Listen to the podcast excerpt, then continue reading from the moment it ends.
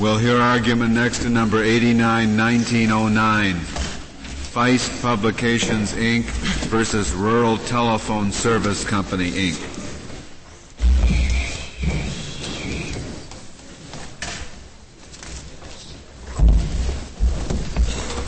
I get fresh stuff?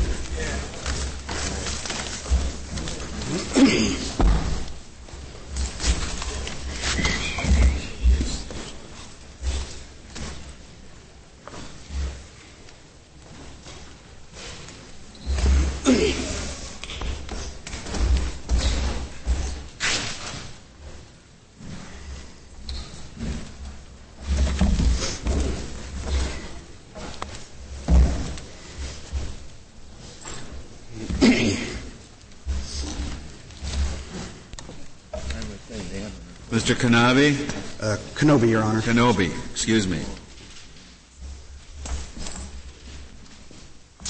Thank you, Mr. Chief Justice, and may it please the Court.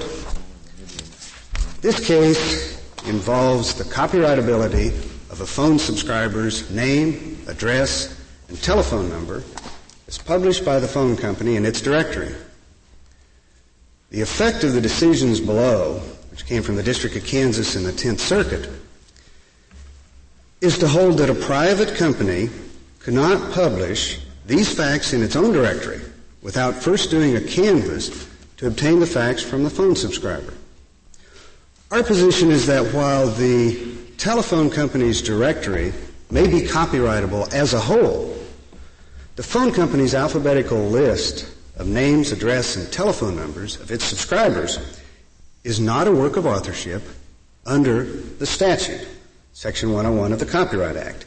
And that even if the alphabetical list of subscribers was somehow copyrightable as a whole, that copyright doesn't extend any protection to the pre-existing facts in the list, the name, address, and telephone number.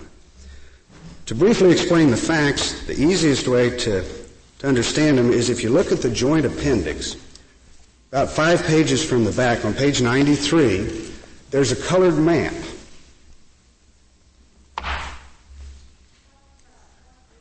Page 93 of the joint appendix, Your Honor. That's a map of the northwest corner of the state of Kansas.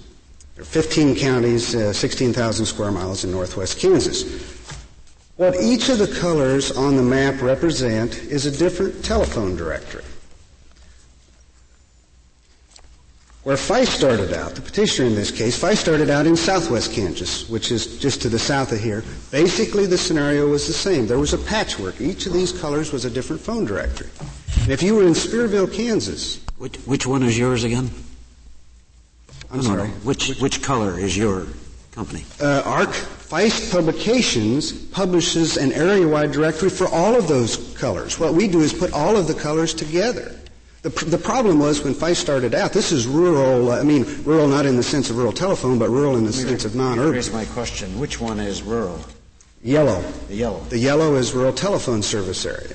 Okay? If, if you were in Spearville, Kansas, where Feist started out, and you wanted to call your county seat, Dodge City, Kansas, to check on your property taxes, you couldn't find the number in your directory because your directory only had the listings for your exchanges that were serviced by your phone company. Dodge City was serviced by a different company. So you had to dial the information operator. What Feist's idea was to put, was to put all of these colors together into one area-wide directory. So if you were a, a, a, phone subscriber, you could have access to all those listings for that area. If you wanted to call your county seat, if you wanted to call an implement dealer uh, uh, well, two towns over. Good idea. Thank you, Your Honor.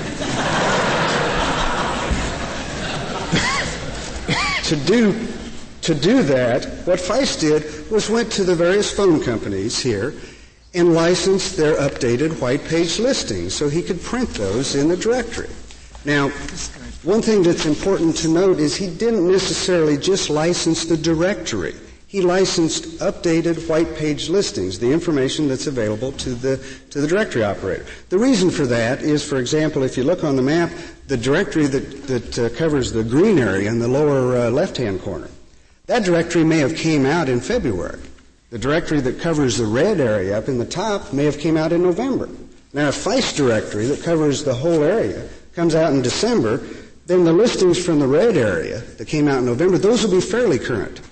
But the listings from this green area down here, if you're looking solely at the directory, are almost a year out of date. Counsel, did did Feist uh, leave in its directory uh, the listings broken down by the areas you're showing, or did it recompile the list into one giant alphabetical? It's in one giant list. alphabetical list, Your Honor.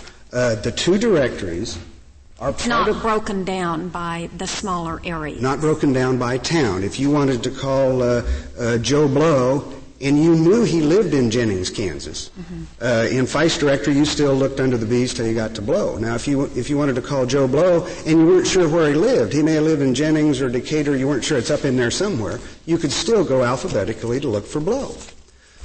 All of these companies license their listings to Feist, except for the yellow area. That's uh, that's rural telephone. Did Feist directory show the name of the city or the name of the town? Yes, Feist directory shows the Maybe I misunderstand the question. Or if you wanted to look up uh, this this person and you looked him up, could you see not only his phone yes. number and his street address, but then there'd be a little his designation na- like OB for Oberlin or something? Well, it was his name, address, and telephone number, and in would the address show the town? Yes, it would show the town, Your Honor. And so that had to be added, I take it, to the listing that was in the phone the phone directory, because no. the phone directory uh, would not have the name of the town after each little no, no, Your Honor, that's, that, that, that, I wish it were so, but that's incorrect. All right. The phone, the phone company's directory does show the name, address, and telephone number, and part of the address is the town. in each listing, or is the town just at the top of the page? No. The, what Rural's directory is, Rural Telephone's directory, is also just a straight alphabetical list of every subscriber in the yellow area. There are some differences. Well, let me ask the question this way: uh, What are the? Are there any differences between each individual listing in the Feist directory and in the phone book directory? Yes, there are uh, approximately 3,800. There are 4,935 listings that are potentially duplicates, and there are 3,800 of them are different. Some of the differences are in address to the extent of this. Uh, Joe Blow, Jennings, Kansas. excuse me. Joe Blow, Jennings is what appears in the rural directory. Now, in the Feist directory, it may be Joe Blow, Route 2, Box 47, Jennings. The town is named in, in, the directory throughout. This is not Washington, D.C. Well, this you take the position that uh, rural's white pages contain no protectable expression at all, and somebody like Feist could just Xerox it and sell it as its own? That's the position we take, that there, it doesn't comply with the statute under Section 101. We have a statute. That isn't what was done here, but you take No, it is not what was done here. Uh, that's correct, but that's that's our position. If you look at the if, if you look at the statute, and somebody can do. You say it's not a compilation at all. No, they're all pre-existing facts. Yeah. It's simply an alphabetical list of their subscribers. It doesn't comply. The statute is Section 101, yes. which defines a compilation. And this is not it. This is not a compilation. This is a compilation in the normal accepted term, but it's not a compilation as defined in the statute. Okay. It's not a copyrightable compilation. So I, I assume that somebody could just uh, come in and uh, uh, uh Xerox your your directory and, and, sell it, right? If, you're in a uh, pretty precarious business there. Uh. I, I, think so. If, if you're looking for a, a, handle, you know, maybe that's the handle. Maybe the handle is Xerox piracy or something of the pages. But you can't protect the name, address, and telephone number uh, in a simple alphabetical list. Well, now, what's the statutory language that you? The statutory language is in Section 101 of the Copyright Act.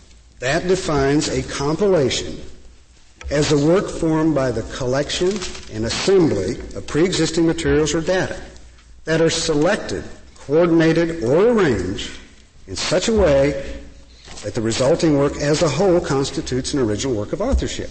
And you say that an alphabetical listing of phone numbers cannot be an original work of authorship? It doesn't, it does, yes, I say that. It doesn't exhibit any coordination or arrangement. An alphabetical arrangement can't be a copyrightable thing. Uh, that's simply the, the most efficient way to arrange something. Uh, wouldn't we have some severe problems with dictionary people and everyone else if you could copyright the alphabet? What about computer databases? generally? Same, same thing.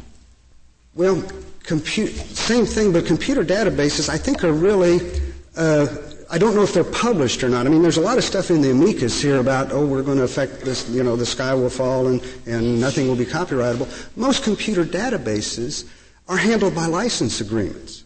Uh, they're, they're protected by contract. Uh, I contract my uh, uh, uh, computer database to you, and as part of that, your contract says you're not going to further disseminate it or whatever. Here, we've got a published, we've got a published directory. I mean, there, there is certainly some selection. Uh, if, if, if, you're adverting the words of the statute, there certainly has been some selection here, hasn't there, of names? Their, their directory selected only the names of people in the yellow areas. That's their entire list of subscribership. Well, it may it may, may well, well be, but that's a sele- selection. They didn't publish anybody else's uh, subscribership. That's a uh, selection, isn't it?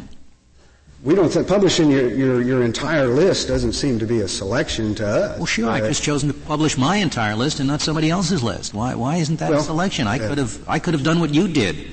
They, they, they, they could have decided to put out a directory for the whole thing. They didn't. They said we're going to be more selective. We're only going to publish a list of the people in our set. Now, you may think that's not a very, uh, um, uh, what should I say, inventive selection, but it is a selection, uh, is it not? Uh, if it's a selection, it's not a copyrightable selection. Well, okay. So, so, what it comes to, it has to be the kind of a selection that causes that causes the whole thing to be uh, a, a work of authorship. Be a work of authorship, yes. And where, where do we look for that? For what kind of a selection causes something to be a worth, work of authorship? Isn't, isn't there some type of, our position is there's some type of uh, objective or subjective uh, uh that you select, maybe we can uh, uh, Creativity, is that what has to go into I, we can't say creativity because yeah. if you get into creativity, what you get into, that's what the, uh, the new act uh, uh, gets away from. Mm-hmm. Selection if you can select the whole, uh, the whole range of data, and that's copyrightable, okay? Actually, as one answer, we didn't take their selection. Yeah, but when you say we, we did the whole area, not just theirs. When you say select the whole range of data, you're begging the question. I mean, deciding what the range is is itself a selection. You can decide to publish all the restaurants in town, or you can decide to publish just the 100 best restaurants. But either one is a selection. You could have chosen instead of all the best restaurants in town, all, or instead of all the restaurants in town, all the restaurants in the county, or all the restaurants in the state. No, I'm going to be more selective. People aren't interested in all the restaurants in the state, just all the restaurants in the city. That's a selection. Now, why is that selection, uh, in your view, uh, not copyrightable? But if I say, because I know what your view is, if I say just the best restaurants in town, that is. Now, why, what's the difference between those two? Uh, in our view, that is, that has made some selection other than just publish everything. Uh, if, I, I, if, I, publish, uh, doesn't publish everything. I'm just publishing the restaurants in this city. People, I, have made the judgment uh, all I've that a, a list of all the restaurants in the state would be useless to people. But I know a lot of people that would want to know all the restaurants in the state capital. So I'm being selective to that extent. That's a selection. What I've published then is I've selected just to publish all the facts. And all the facts that I've published cannot be. Uh, not all the facts, protected. just just the restaurants in the I've, state capital. I've excluded restaurants elsewhere. That's a selection, isn't it? You will not concede that that's a selection. I will concede that's a selection. I don't concede that that's a copyrightable selection because what have I done other than just publish a list of the facts? Well, if that's true, the Encyclopedia Britannica just publishes facts. Can you copy that? Their, their coordination, arrangement, selection, if they exhibit sufficient coordination, arrangement, selection, sure, that's copyrightable. Uh, why, why, haven't you got it here? A, a, variant on Justice Scalia's question is even within the service area of the phone company. All the phone company publishes are, are the names uh, uh, and addresses and numbers of people who subscribe to phone service. They don't publish the, the listing of everyone who lives in that town. That's a selection. That's not publishing all the facts about the people in that town. It's publishing facts only about people who subscribe to phone service. Yes, Your Honor. Our, our position is if you publish them all, that's not. Does uh, sufficient uh, selection. Position, Mr. Noby, isn't your position that one should identify the the, per, the, author making the selection. And who made the selection here? Did the phone company make it, or did the public utility, which required them to list everyone, make the selection? Well, the public utility obviously made it because the public utility really is the author of this uh, particular I, I don't think that's uh, that's necessarily correct. Uh, See, me would help you if it were. I could probably use the help. because if they are the selector, then the publisher of the, di- of the directory has not contributed a bit of authorship to the compilation. It's quite Well- different from the Encyclopedia Britannica or something else where the author decides what to go in. Here, the, util- the, the regulatory agency decided what would be selected. If I publish, uh, you know, here's a seating chart of the Supreme Court. If I come in here and make this out and I select only to publish the senior most five justices, I mean, if I select to publish, here's the seating chart, haven't I just published everything? I've published all the facts. So I I don't quite understand what work of authorship I've done. It, it appears to me that the selection coordination arrangement has to be like the baseball card case where the, the, the author selected the, the 5,000 premium cards out of there, the X case out of the, out of the Second Circuit. Isn't, isn't the difference uh, that you can find out who the members of the court are without having to consult that card? The fact is available elsewhere. Whereas if, uh, if we were a secret court and the only way you could find out who we were uh, would be by looking at a, a, um, at a chart published by, by some third party, that chart would be copyrightable insofar as it was a compilation of the names, wouldn't it? Yeah, that it's a public fact? I, yes. Okay, well, in, in this case, you're not publishing facts which are generally uh, available to you uh, through sources that you use. You're simply publishing the compilation itself or a portion of the compilation, uh, as distinguished from the situation you would be in if you went out on the streets and stopped at every house and said, Do you have a phone? If so, what is your number? You'd have to do that in order to get into the situation that you're in when you use the analogy of the Supreme Court seating chart. Well, if, if the, if the answer is that a name, address, and telephone number are not a fact, that they're somehow uh, a, a copyrightable uh, uh, authorship, that may be correct. But I don't, a name, address, anyone, and I don't think number, anyone claims that to be the case. a name, address, and telephone number is a pre-existing fact that under Section 103B that we've got the right to publish it. If you take the opinions of Sure, this, you've got the right court, to publish it. The question is, have you got the right to publish? Have you got the right to publish it by copying their directory? When that's the only way you get it. It- You don't otherwise go out and find the fact yourself. That's what raises the copyright problem, isn't it? Well, the copy, we think it's a pre-existing fact, and, and our position would be then the name, address, and telephone number are like the, the decisions of this court. Well, Okay, those are public domain Does the information. statute require more than just selection? What are the Register of Copyrights guidelines on this? Can a, a simply uh, alphabetical listing of all the data in a given area meet the register's uh, guidelines for It- what meets Section 101? No, as, as I understand What do we understand have to look at here? As I understand it, Does it have it- to result ultimately in an original work of authorship? yes, Your I Honor. mean, that- maybe, maybe it's not enough to focus on the word selection. Maybe the statute requires a series of things. there, there are three portions to the statute. Collecting and assembling, which is the sweat of the brow theory that's adopted below, and that is if you put a lot of stuff together, you're an author of it. The second portion is selection, coordination, arrangement, and the third is so that the work as a whole is a work of authorship. An original work of authorship. Yes, an original work of authorship under, under the statute, under 101. And how does the Register of, Contra- of uh, Copyright interpret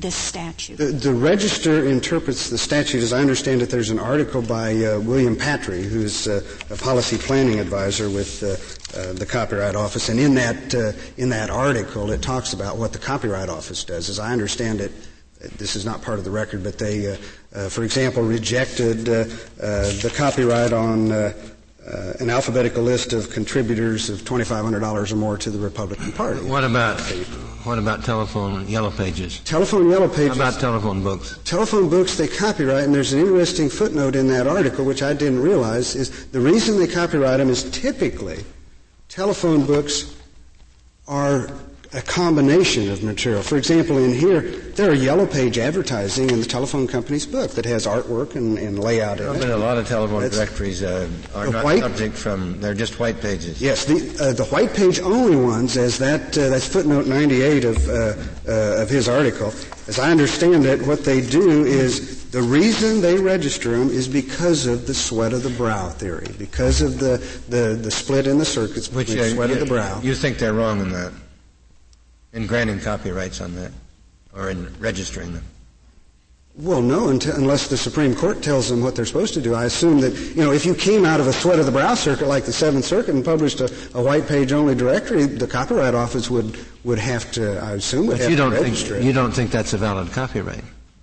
Not, not on that portion of the directory. Not on white pages only. Okay. Now, if there are other But the yellow pages are Yeah, the yellow pages have got original artwork. They've got ad layouts in them. They've got works of uh, uh, works of authorship, and those are copyrightable. There, there's some in, in this directory there, of the phone companies. There's forward text in here.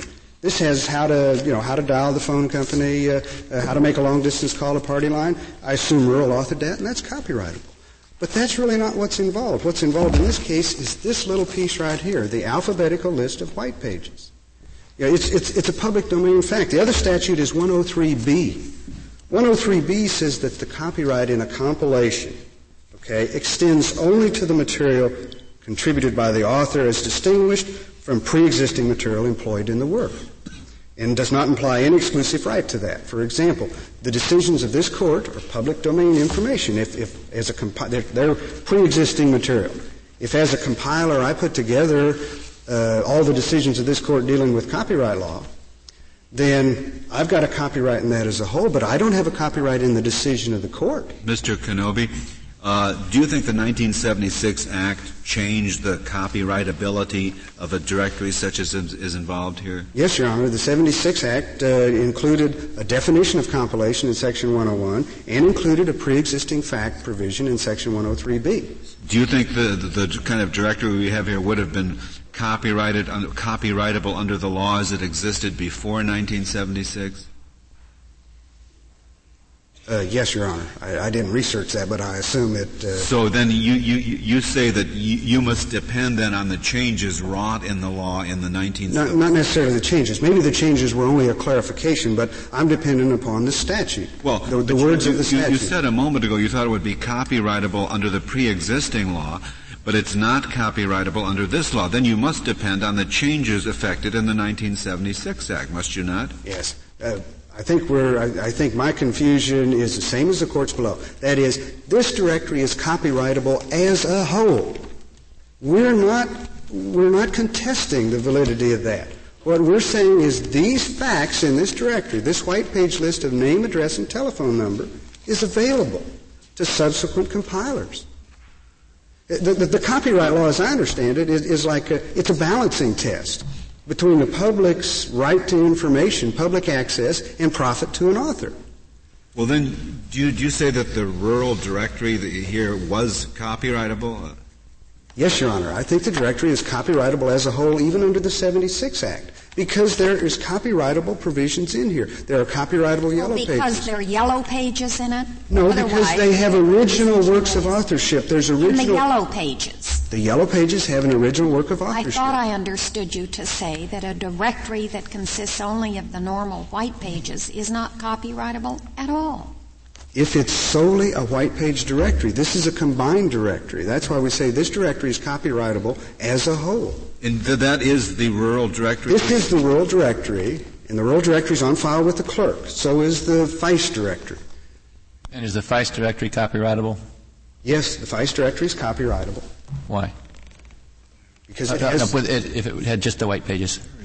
If you had just white pages. If it had just white pages and nothing more, no. Uh, that's a bad example in this case because there's some ads on the white pages too. But if it had just white pages and nothing more, no. It's simply an alphabetical list of name, address, and telephone number. It's available, it should be available to the public. The public has access to that. You, you made the remark a moment ago, uh, I think at the time you were holding up the rural directory, uh, that all of the, uh, the listing information in there was in the public domain. What is your reason for saying that? Uh, that the name, address, and telephone number, uh, my name, address, and telephone number, I assume is in the public domain. Once I, once I make the. What do you mean by that statement? It's available to the public. I have not paid the phone company to, to have an unlisted number. So I've allowed the phone company to give it to the directory information operator to publish it, It's a pre-existing fact. I have that name, address, and that's my name, address, and telephone number. So it's, it, it has to be public domain information. What else can it be? Well, I guess I'm, I'm not sure how you're using the term. You seem to be using the term to mean that uh, if, uh, if the subject matter of information consents to its publication, then anything which publishes that information is in the public domain. Is that what you mean? That, yes, that if it's a fact, it's in the public domain. Once we publish a fact, that's part, that's part of the public domain available to any later authors. Uh, with the court's permission, I'd like to uh, reserve my remaining time for rebuttal. Very well, Mr. Knobbe. Uh, Mr. Caplinger, we'll hear now from you.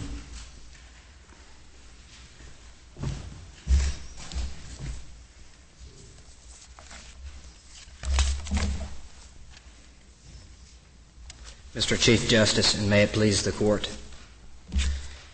There's two issues that I would like to address in my argument today. Number one is whether the rural telephone directory is copyrightable, and specifically including the white page listing section. And number two, whether Feist substantial copying of this white page listing information in the copyrighted directory is an act of copyright infringement. Since this case hinges on statutory interpretation of the 1976 Copyright Act. I thought I would start right there. Uh, Section 102A of the 1976 Copyright Act states, in part, that copyright extends to original works of authorship fixed in any tangible means of expression. There were some questions of Mr. Knobbe as to did the law change in 1976 in any way? The House report setting out the congressional intent behind the 1970 Act, 76 Act states the phrase, quote, original work of authorship, end quote, which is purposely left undefined, is intended to incorporate without change the standard of originality established by the courts under the 1909 Copyright Act. Nothing changed in the way of copyrightability of telephone directories. Well, or what others. changed, of course, was the definition of compilation. Isn't that right? The, Don't we now have in the 76 Act a definition of compilation that we have to look to? yes, Justice O'Connor. The And, and we have to apply that section, 101, I take it. no, Justice O'Connor. No? No.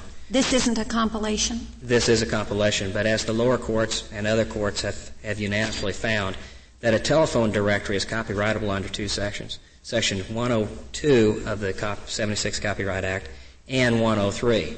Section 102, um, where I stated copyright extends to original works of authorship, um, the, the congressional intent sets out, well, if you look at Section 102A, it goes on to include various items, one of which is uh, 102A1 literary works. And on the House report, page 54, setting out the congressional intent, Congress said the term, quote, literary works, end quote, does not connote any criterion of literary merit or qualitative value. It includes catalogs, directories, and similar factual reference or instructional works and compilations of data. And that's why the lower courts uh, in this case said that rural telephone directory is copyrightable under section 102 or 103. Well, this is a compilation. You concede that. Yes, and, and the 70 And you think we don't have to apply the definition in the Act of what is a compilation? Justice Connor, I don't think you have to, but I would recommend that the court do. Well, do I so think be- that's exactly where we'd look. Well, n- n- that's- maybe I misunderstood your question. What, what I was saying is that you can look under either one. Directories are included in 102, but we'd also say that it's included in under 103. And 103 was added uh, in 1976 to encompass.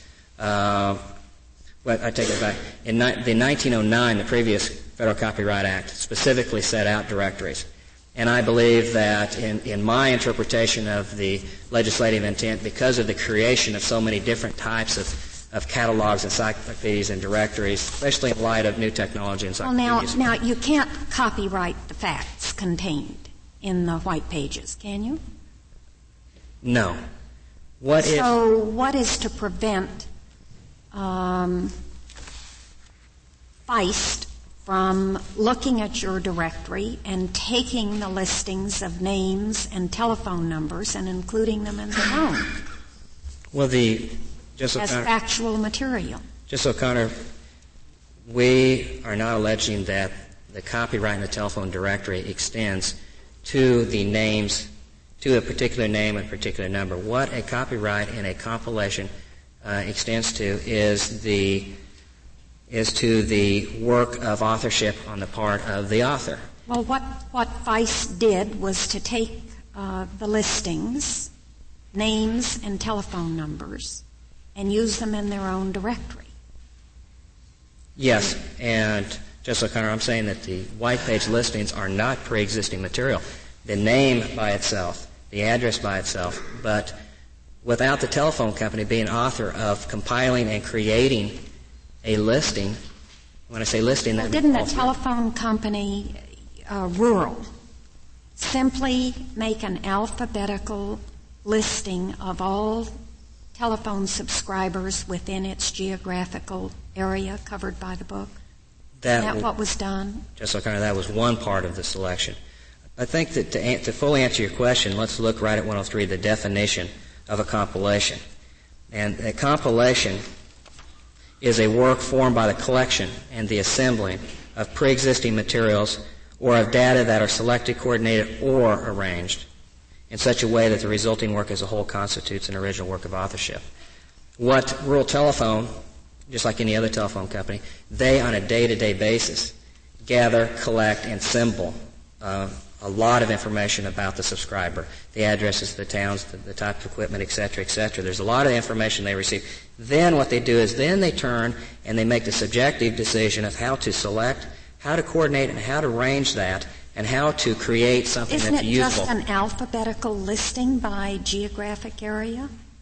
In this particular area, that was the decision to, Isn't that what, what you have there in this in the particular white pages? Yes, in this particular Android directory, we decided to put out the rural uh, subscriber listing in alphabetical order. But we we have 20 we have 26 different exchanges, and and if you look back on that same map that the court was looking at earlier, we have three distinct non-contiguous um, geographic areas, and that rural telephone made the decision to not, to put out one directory. It could have put out 26 directories. It decided also in putting out one alphabetical uh, directory for its white page listings to do that not by town, but to do it interlocking, include all the towns, all of the telephone exchanges. It very well could have put out 26 different. Are you saying that that's the component of originality in this case? That, that's one of many that the telephone company uh, subjectively decides or decision making, which makes the compilation as a whole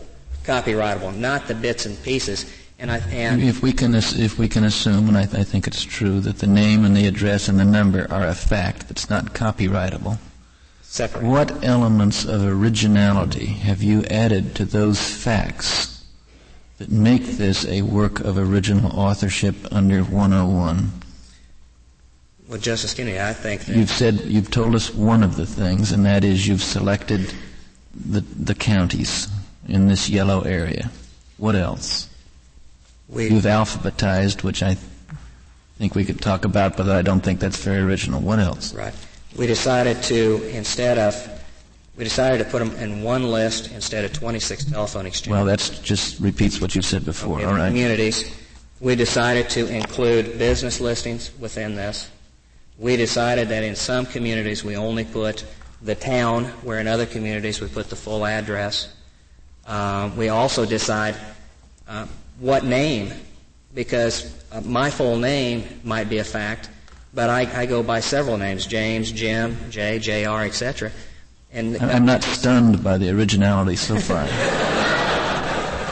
Well, that, the congressional intent behind that says that the, in dealing with the standard of original works of authorship, it says this standard does not include requirements of novelty, ingenuity, or aesthetic merit. but it must constitute an original work of authorship. Yes. Yes, in those decisions. I mean, it doesn't require anything unique or novel. Um, all directories out there are made upon facts. That's what a directory is. Well, a dictionary of quotations, there's nothing original in it, uh, in, in the sense of having created something. Justice Kennedy, what makes that original is how you use those facts and how you present those facts. That's where it creates an original work of authorship. If it's simply take the, the idea that, well, all this is is a book of facts, all directories, the encyclopedia included, are compilations. That's what a compilation is. These are books of facts. What makes them original is how the author arranges that information. And that's where I believe that, that the petitioner here has tried to create this split in the lower courts. I don't see a split in the lower courts.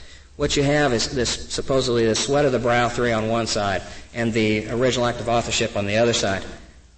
The original or the sweat of the brow is where the author gathers, collects, and assembles. He gathers all this factual information, but if he doesn't then somehow make a decision how to put that in a compilation, it's not a, it's not a usable compilation. You have to make deci- after you've collected this sweat of the brow and you have all this. He has to say to himself, "Aha! I am going to put this in there alphabetically." No. He has to make that further step.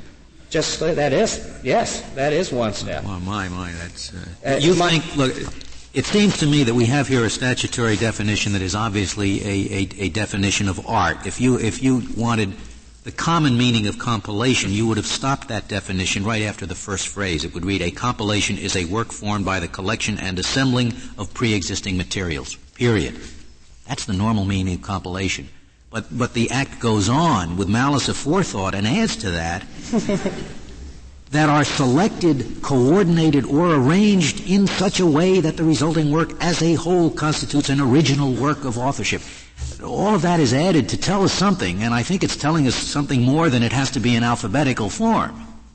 It's an awful lot of. Uh, you, Well, that's well, just I think the reason that Congress added that language is that if somebody goes out and researches and accumulates a lot of facts, that alone, the labor of, of, of collecting and assembling, you can't copyright that. What, if, what, what authorship is there? What creates the original work is what you do with the information that you've gathered, collected, and assembled. right. Uh, what, what has to be done is it, it has to be either selected, coordinated, or arranged, but it doesn't even end there. It doesn't they have to be selected, coordinated, but they have to be selected, coordinated, or arranged in such a way that the resulting work as a whole constitutes an original work of authorship. And, and we're, we're being asked in this case to give content to what that means in such a way that the resulting work constitutes an original work of authorship.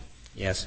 And, and what do you, original, you, you Well, Justice Scalia. disclaim any inventiveness or novelty or anything else in that? Just clear the, the I know that alphabetizing this list um, doesn't take a lot of thought, but there's there's other things that went into this, and in fact, if it wasn't for rural telephone being the author of this, this information would not exist. Yes, the names, addresses, and numbers are floating out there in bits and pieces, but they could still be floating until rural telephone took that information, decided, selected what it was going to include, include in the directory, how it was going to uh, coordinate that directory, and how it was going to arrange that information. And just because it is, it appears to be simple, it still meets the test under the under the 1976 Act. Well, the fact that it wouldn't be available pro- proves not. I mean, you can say that of any uh, collection and assembling of pre-existing materials. You, your, your client could have spent a lot of time gathering all, all, all this material together, or, or take a researcher in, in, in some scientific field who spends years assembling all sorts of data. And he has all the data, uh, let's assume he even has stored all the data alphabetically. And then he dies. Now, is, is, is, is that, was that a copy, copyrightable work? Well, Justice Scalia, It would take a lot of time to reduplicate all the research he's done. Uh, Justice Scalia, in your in your hypothetical there, did he make a subjective decision on his selection of what information he was going Of to? Of course, anyone who selects data does that. Okay, that that's one part of it, and and then uh, he if if he makes a a dis- subjective decision on how he's going to arrange that to turn it- Alphabetically, he decided. well, that that was his subjective decision. He could have put it backwards. He could have made a, a you know, cross reference. He could have put it upside down. He made a decision. What the copyright law it doesn't require inventiveness, um, like the like the patent copy copyright law because if well let me let me go back a second here. this book, the white page listings, are copyrightable. But that doesn't prevent, like patent law or something, from somebody else doing the same work. They can acquire the same names, addresses, towns, numbers. But they have to start from scratch and go door to door and do it. They can't draw the facts from your white pages directory Under- to make their own directory. Justice O'Connor, That's un- your position. un- Justice O'Connor, under the copyright law, they cannot wait till we publish this directory and then what copy about this information. what about a weekly news magazine where the reporters go out and research some current event, like the events that occurred during Watergate, and they uncover all those facts and then write about it. Now, I assume their expression is copyrightable, but do you think that no one else can resort to use of the facts that they uncovered? Justice O'Connor, no, I agree. No, because those facts cannot be independently duplicated.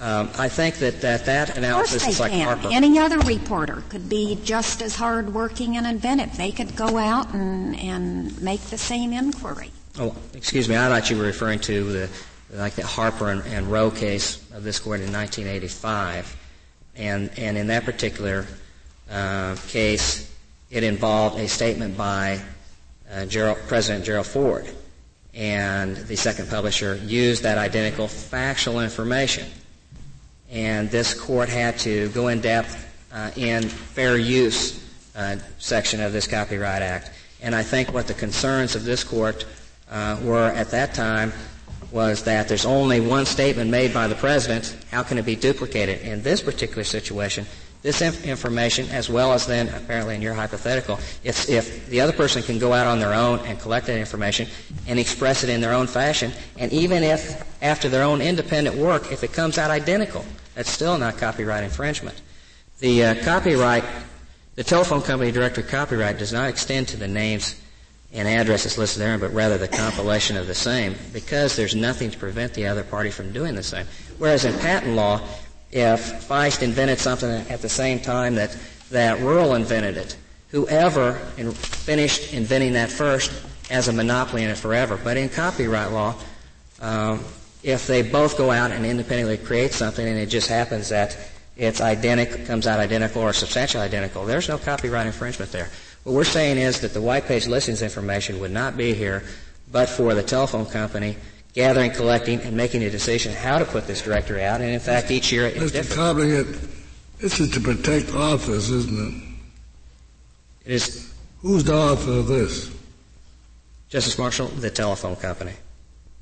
Or the telephone? Yes. That's the author. Yes. If it wasn't, if it wasn't for the telephone uh, company, this What directory wouldn't exist. individual? I never heard of a publisher being an author. An author's an individual, isn't he?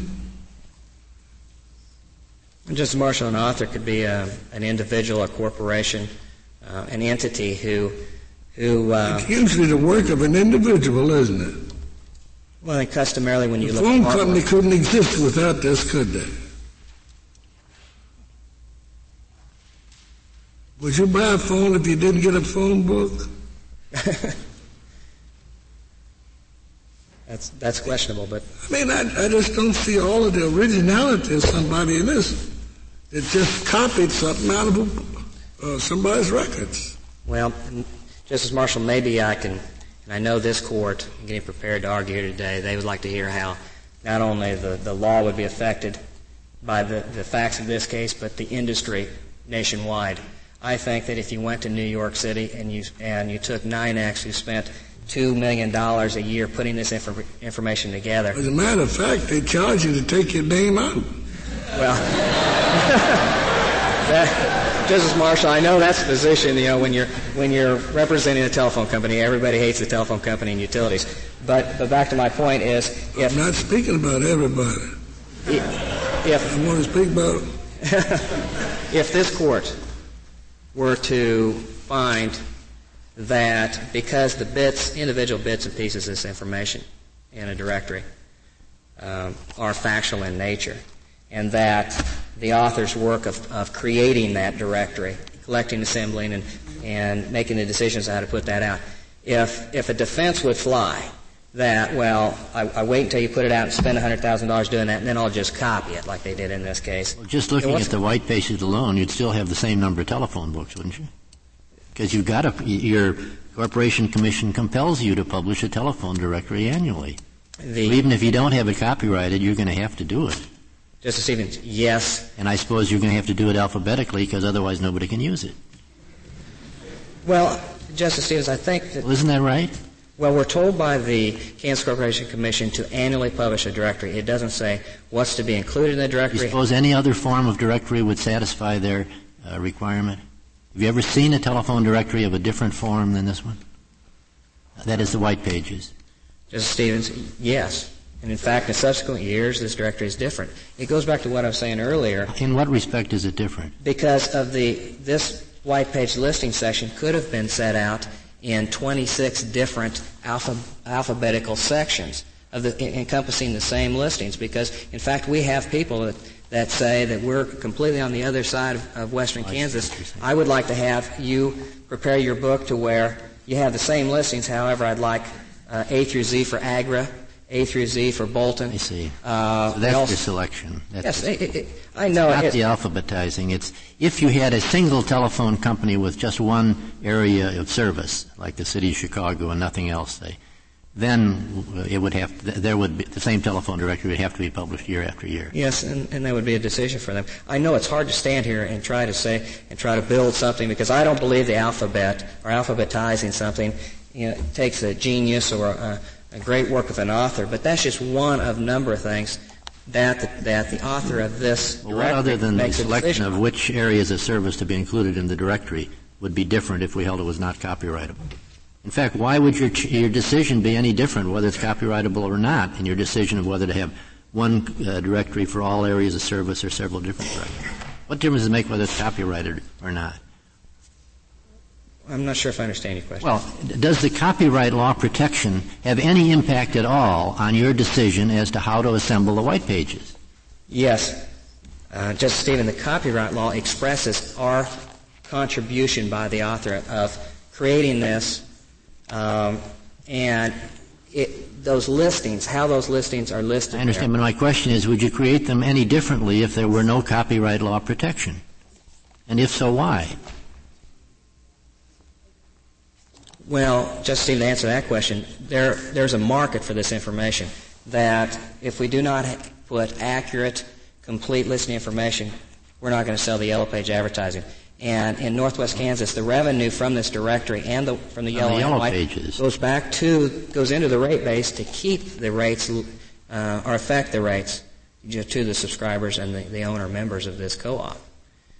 Um, so you, that's true whether or not there's copyright protection. It seems to me it's equally true whether or not there's copyright protection. The only thing your copyright protection does, as I understand it, is give you a right to collect royalties from people who want to publish the same information and make it more broadly available to the public.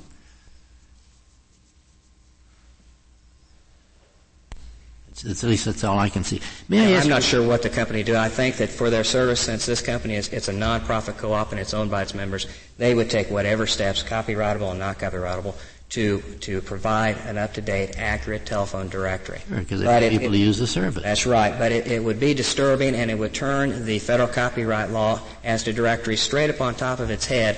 Is it if if somebody is allowed to wait until somebody puts out a compilation, and then say, well, all we have to do is just all we have to do is dump that information into our computer and we'll rearrange it with a stroke of a computer key and then we'll copyright it ourselves. And in fact, white page list information, there's a market for it. They sell how does that, I understand it, it may intrude on your revenues from the advertising yellow pages, but otherwise it doesn't have any impact on your business at all, does it?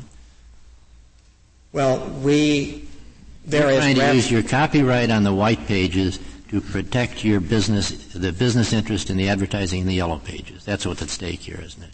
Well, there is revenue produced from the, the white page listings. We, we sell uh, advertising in the white page in, in, the, in the way of a bold print.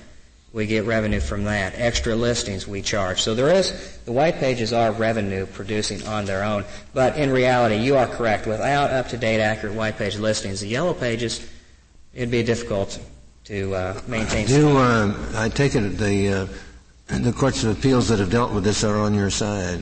Every, excuse me, uh, Justice White, every single case since the, the landmark case in, of Leon in 37 to the most recent case of United Telephone or What was the earliest, what, what was the earliest case that's on your side? Leon, What date was that? 1937. They call it the landmark telephone copyright case. And, um, and Congress didn't intend to change the definition of an original work of art in That- 76. Just So I take it they knew what the law was. That's ex- Justice White. That's exactly right. And it, Well, does that bring us to Section 103? Could, could you spend a little time going through Section 103 with us? Because I, I take it Feist's argument is that even uh, if, if this is copyrightable, uh, the information can still be taken subject to 103B. Am I correct that that's the argument? Justice Kennedy, my opinion of 103 um, was set out. Justice. I mean, Justice Justice Kennedy. Um, it was set out to to show that the person who goes out and collects factual information, just because he collects that factual information and the work as a whole in a compilation is a protected work, that that doesn't mean you now own a copyright on those non-copyrightable bits of information, such as somebody's name. But isn't, isn't, the, isn't the problem under 103B and the problem for the sweat of the brow theory uh, that it provides that the uh, protection extends only to the material contributed by the author? And doesn't the word material imply something different from effort? Uh, doesn't it imply something about the content of the work? Justice Souter, my opinion as to what pre-existing material means is pre-existing. Well, this, this, I'm not talking about pre-existing material. I'm talking about the phrase that the, uh, the copyright in the compilation of derivative work extends only to the material contributed by the author. What is the material contributed by the author? Doesn't that phrase imply that there is, there is something about the content of the work rather than the process of compiling the work uh, that is subject to protection? Well, Justice Souter, I think you have to go back. That, that 103 applies to two separate works. There's what is known as collective work, and that's what's at issue here. And then there's a derivative work, and a derivative work is where, and this might sound strange, but since this is at issue, if we we take this copyrighted telephone directory and, and make it into a movie. it's where you take a book and transform it to uh, something else like a movie. They're saying that even though you, you change it, uh, that the pre-existing is still uh, you know, copyrighted or copyrightable. Uh, maybe I'm not understanding your. Well, it's it's still unless I'm I'm not passing the sentence right. I think the sentence is still providing that the copyright in a compilation or derivative work, but in a compilation, extends only to the material contributed by the author. And, and my suggestion is that material implies something about the content of the work rather than something about the effort that goes into producing the work. My question is, number one, is that a fair reading of the provision? And number two, if it is, what is the material in your directory that is contributed by the author? Okay. Justice Souter, that um, to answer that question is that the again the bits of factual information alone are not copyrightable. What the contribution is of the author in the form of collective work or of a compilation is the hard work or labor, as you put it. Yeah, but that's not that's not material. But the That's effort. It's thought, but it's not material. It's not something that's on the page.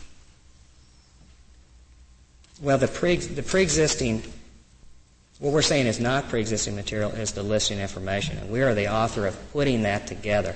We decided You're saying the arrangement is not pre-existing. And that's part of Right. second part of the definition. Does, does material imply arrangement? In other words, does, it seems to me they're talking about content, not order. Well, uh, the the 76 laws that dealt with it deals with directories. It's just a, a compilation or collection of of uh, of, um, of material or, or factual factual material, and that uh, let me, if I may interrupt you, let me ask you a different question. Was this particular phrase that I'm concerned with added at the time of the amendment, or was that in the pre-existing law? 103B? Yeah, the, the, the, the phrase uh, referring to material contributed by the author. Was that new?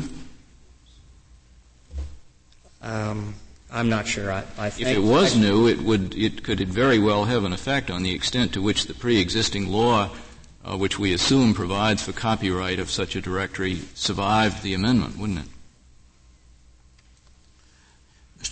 Mr. Caplinger, before you sit down, uh, uh, just as a matter of curiosity, what is the status of the antitrust aspect of this case?